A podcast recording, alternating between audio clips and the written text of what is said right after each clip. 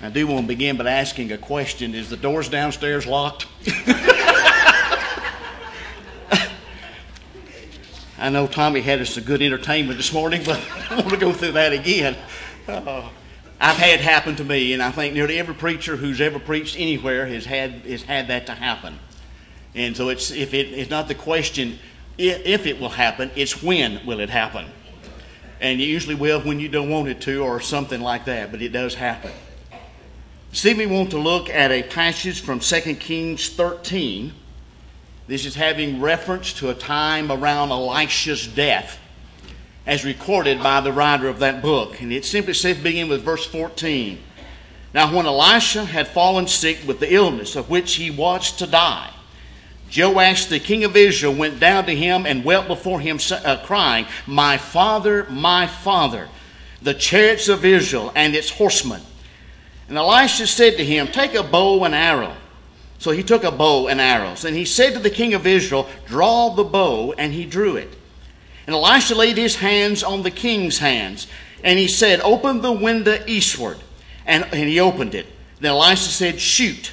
And he shot. And he said, The Lord's arrow of victory, the arrow of victory over Syria. For you shall fight the Syrians at Aphek until you make an end of them. You see, we want to look at a phrase which Elisha says to this king at the time of his deathbed to give king encouragement to go forward. It is simply to open the window eastward. I think any of us who have ever had the time or privilege to go to a tall tower somewhere to be able to get a, a, a round view of what of the surroundings, to get a, of everything they see below that area, or able to, to a tall building look out the windows able to remember the view which they saw from those windows. I can remember being the top of the Washington Monument as you looked out all four windows of the top of that to get a complete view, as it were, of the city of Washington, D.C. And it is a sight to behold from the top of that tower.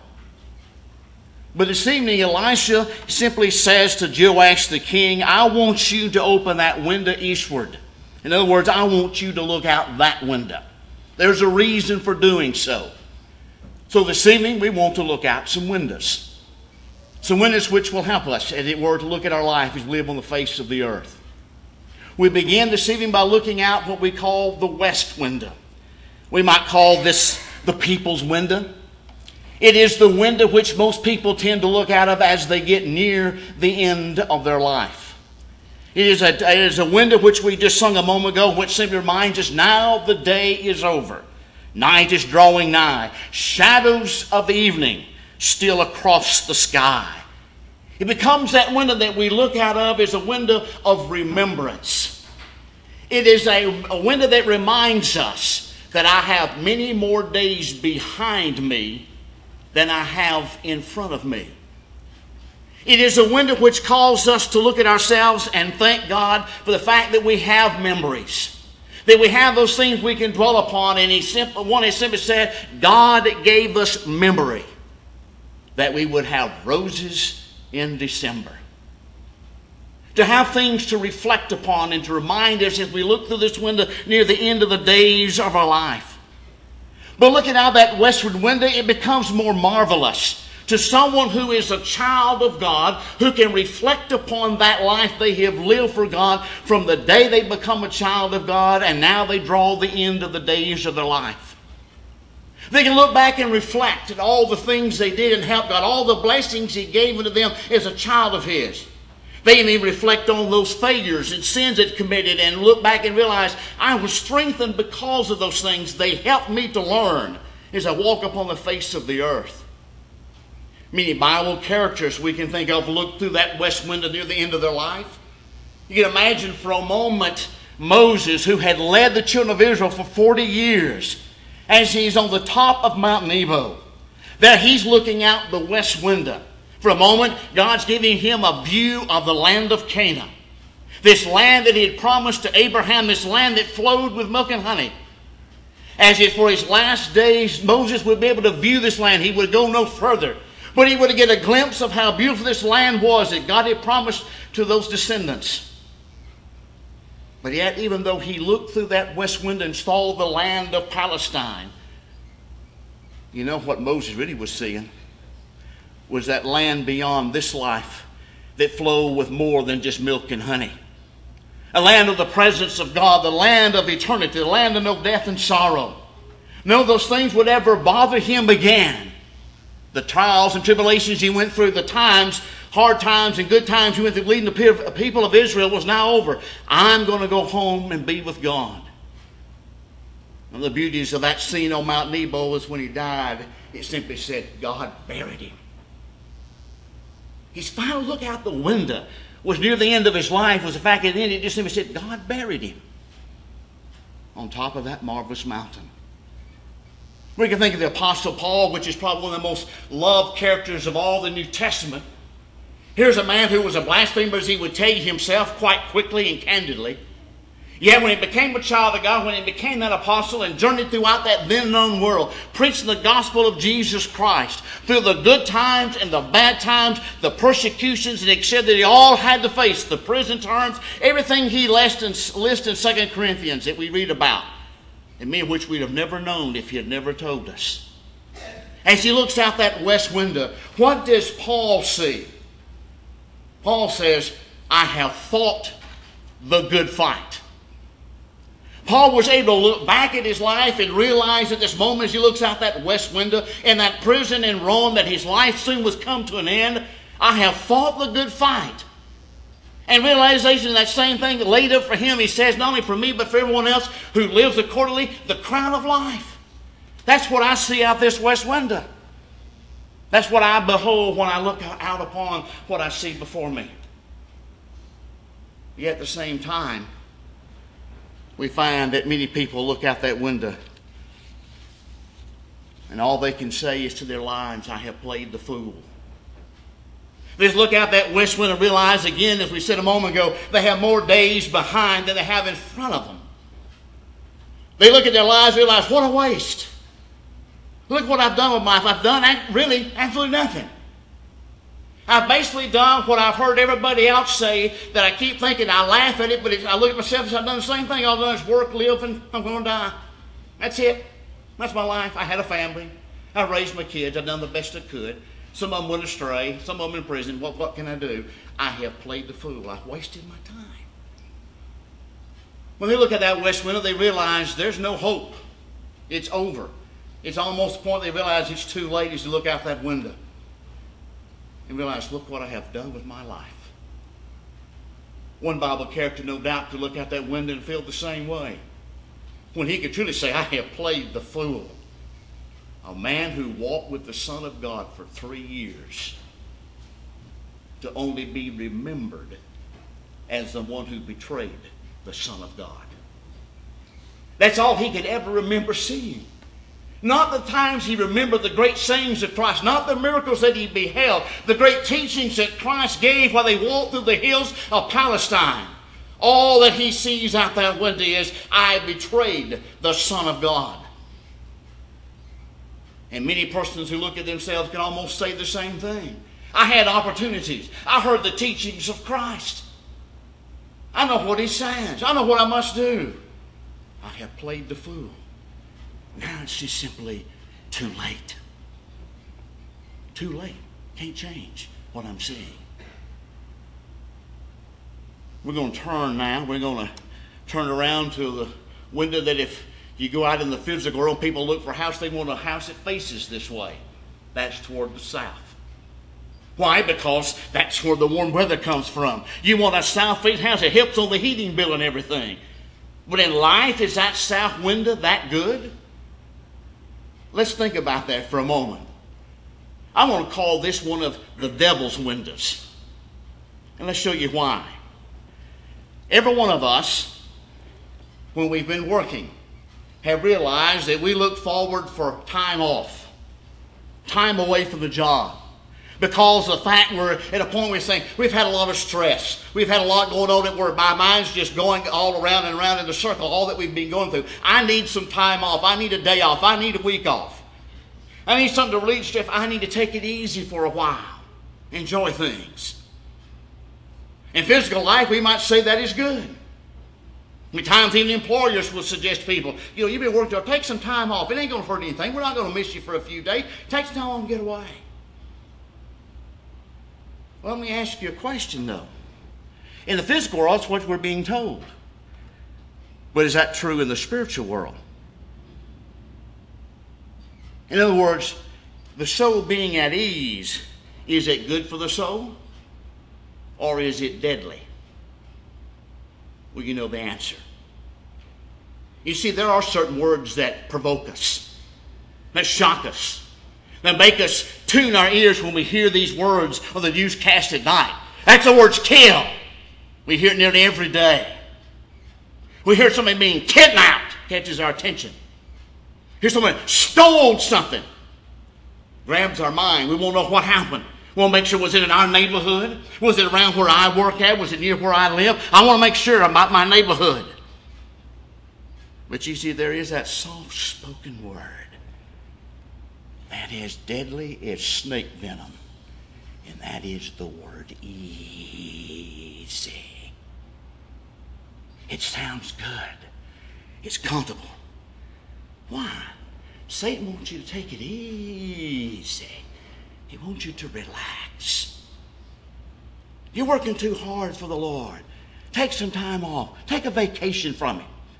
Take off a few Sundays. You don't need to be there. They're not going to miss you.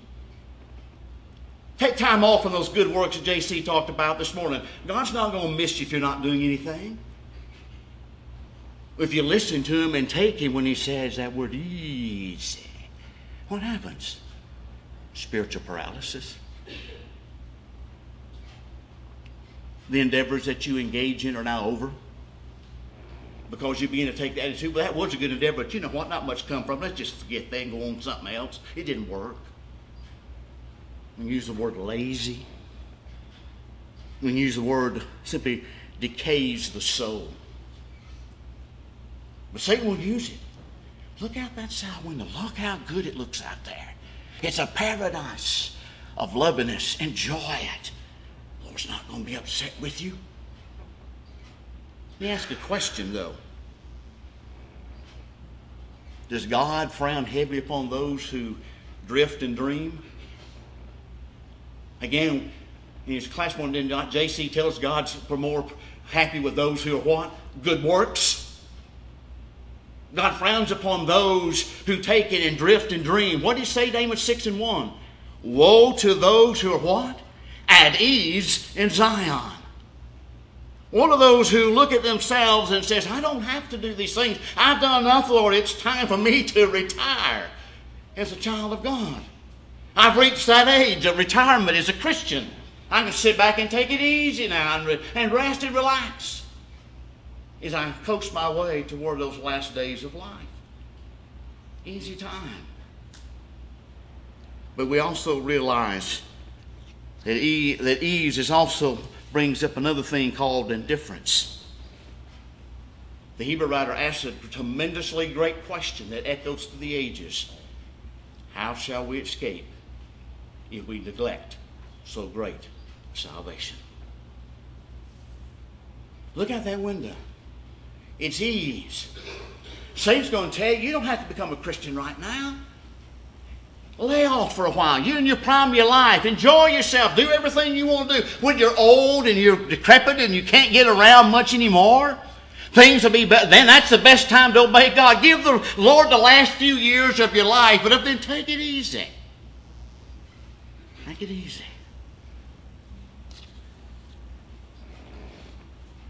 What's wrong? We look out that window too long.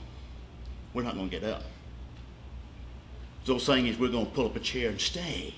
Because we like to look out that window. The window of ease. Devil's window to make you think, take it life, enjoy it.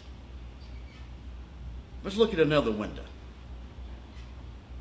This is the north window. This also, again, we're going to call it another window that belongs to Satan. When we look out this window, it's going to be cold, bleak, drear, and barren. When I think of this, I think of the time of living in central Illinois. When you could look out your front door, look toward the north, and you could see a blue northerner just slowly making its way across that flat prairie land. You know it's going to get cold. You know it's going to get cold in a hurry, and it's going to stay cold for a long time. And winter up there is bleak. There's no corn, no soybeans, no farming. It's just dead looking. And it comes. Next thing you know, you get up, and it's actually 35 below, wind chill of 70. Takes a week to get to zero in the daytime for a high. So when you look at this north wind, I can understand cold and bleak and dreary and barren. I can understand it because I have been and watched that happen time after time living in that part of the country. We don't see flowers growing, do we? It is weeds and thorns. It is a landscape beset with crime and lust and greed and hate and war and all that besets humankind. And again, we say this is devil winning because he's going to turn to you and look. As you look at this, well, look here. You say that God loves me. You say God's taking care of me. God loves this world. He sent His Son of this world. Well, if He did all that, why is He letting it look like this? Why is this world looking this way? If He loves all of us and going to take care of all of us and provide for us, why does it look this way out this window? Why is there crime and hate and war? If God is as good as He is, Satan's going to tell you, why didn't He stop it? Why are you not allowed to happen in the first place? Then you kind of want to do a reality check and say, wait a minute. Look at this from our viewpoint and realize one thing. It wasn't God that brought all this on us. It was us. It was us. But yet, Satan wants us to blame God. He wants us to look at the news headlines. He wants us to hear the breaking news that tells us something bad has happened. He wants us to see everybody breaking God's commandments and nothing happening to them. It may look bleak, but nothing's happening to them. As a child of God, yes, we are challenged when we look out this window. We can't avoid looking at it because we live in this world and the things that go around us that are bad are still going on and will as long as this world stands. The problem of it is we got to be careful that we don't let it bring out in us like it does in some the pessimism, the distrust, and the depression. Why? Because this window can warp our viewpoint of life. It can make us think that things are not good. Yeah, we're going to believe, yeah, this, this world is going to the dogs, or already has in our mind. We're going to look around us and we realize since 2008, when the stock market and the housing market crumbled, they are business people who are dishonest. Yes, they are bankers who are not trustworthy. They are lawmakers which are corrupt. We do it all along. This just sort of brought it to reality. We have to look and see it. It's a reality which we cannot do away with. But our challenge is out of this window. And Satan beats on us and says, Look, look how bad it is. And you say, God loves you? Hmm, why would he let this happen? You see, we can look out this window. And we have one person to thank for allowing that to happen. Did not the Son of God look out this window when he saw the hill of Calvary? Did he not see this world even then? As it was as corrupt then as it is now? And he looked upon that hill of Calvary. As he looked upon this window and says, I'm going to die for man anyway. I'm going to shed my blood because I love them. They're corrupt. They're mean. It's just as bad now as it was in the days of Noah. But we love the world. And I'm going to die for it anyway. Die for it anyway. Why? If only one had ever responded, that death would have been worth it all. There's our challenge, and there's our help. If our Savior could look out that window, in spite of all that we see, and all the headlines tell us, and all that Satan wants to make you believe how bad the world is, if our Savior can look out that window and still love the people who are committing this, then there's our help. There's our comfort, and there's our strength when we look out that window. Yeah, it's challenging, but we can make it because of Him. When we get to the window, that was mentioned by Elisha. When we look at this account of Elisha when his life of faithful service to Israel is nearly coming to its end, he's at his last hours, as the reading says, he is laying on the bed dying of the disease that would take his life. Joash, as you read there, is saddened. He's losing his good friend. He's losing his prophet. He's losing his strength. He's losing his shield. He's losing the one he knew he could run to and says, Joash, can you get God to help us with this? Elisha's going away. This great prophet of God know the time is near. As this great king, as it were, weeps over Elisha, knowing he's losing this man, Elisha says, Open the window eastward. Look out that window. Why is this window so good? Why did he want to look to the east? Well, let me ask you a question. You know the answer. What happens every morning in the east? The sun rises. What does that mean? It means simply a new day. A new day. How is it said of old? Behold, this is the day the Lord has made. I will rejoice and be glad in it. It's a new day. It's a day which we can look at and says, This is my day. I will succeed. Today's my day to conquer. I'm full of vim and I'm ready. It's a day which we can of exalting and knowing that we can only help ourselves, we can help others. It's a day of deliverance. It's a window in which we can look out and have no fears to bother us. I think we can truly say this is a time in the world in which we live in that this world needs to look out this window more than ever has before. Our times that we look around ourselves, we must have to say, do we have any other generation that's facing such chaotic times? Have we ever found a time we find our youth so materially minded as they are today? What's the solution? What is able to get us to rise up each morning and watch that sun rise in that eastern window? Was reminded of what even Tommy mentioned this morning. We can because the Lord says, I am the way. I am the way. You can face today because I am the way. I, you follow me, and this day will continue to be beautiful. Atheism's not going to offer you anything. It can't.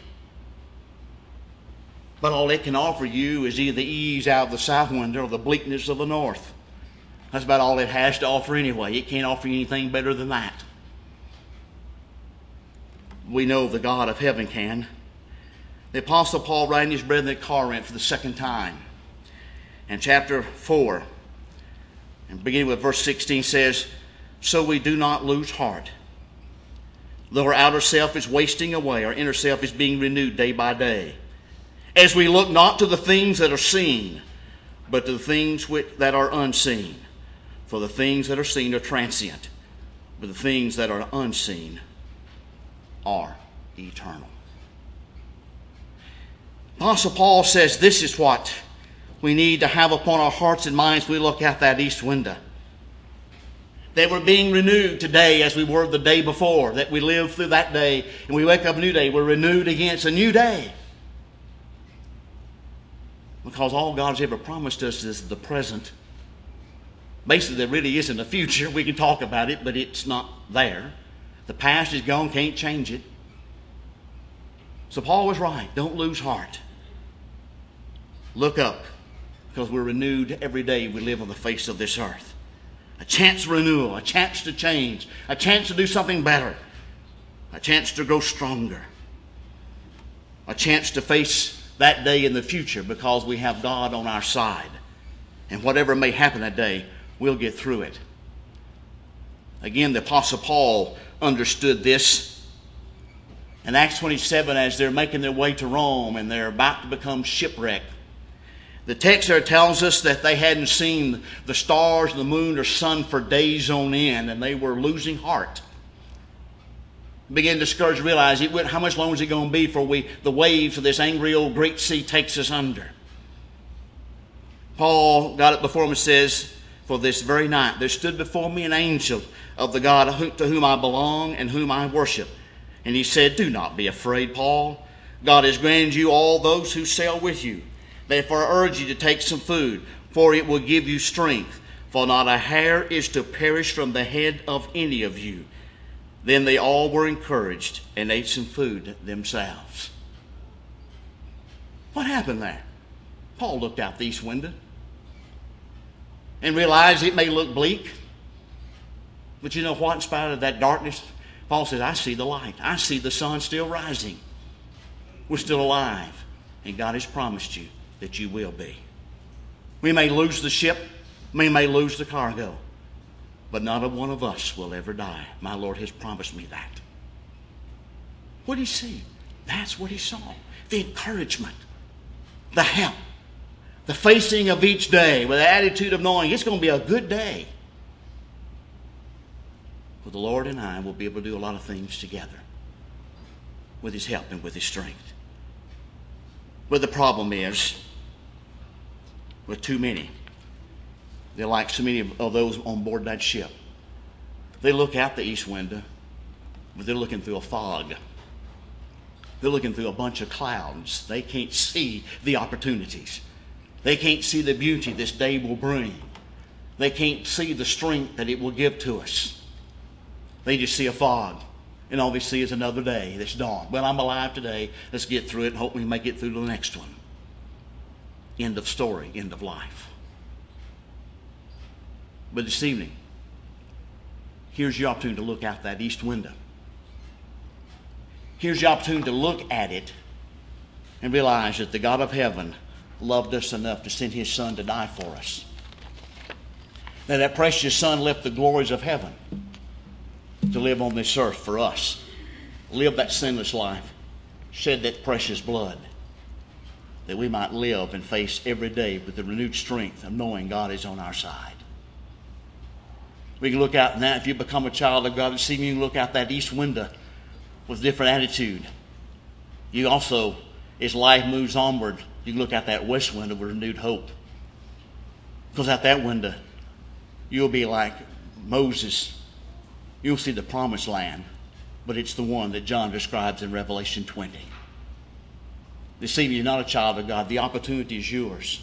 The Savior still extends his invitation. He hasn't brought the world to the end. It's still standing by his mercy and grace.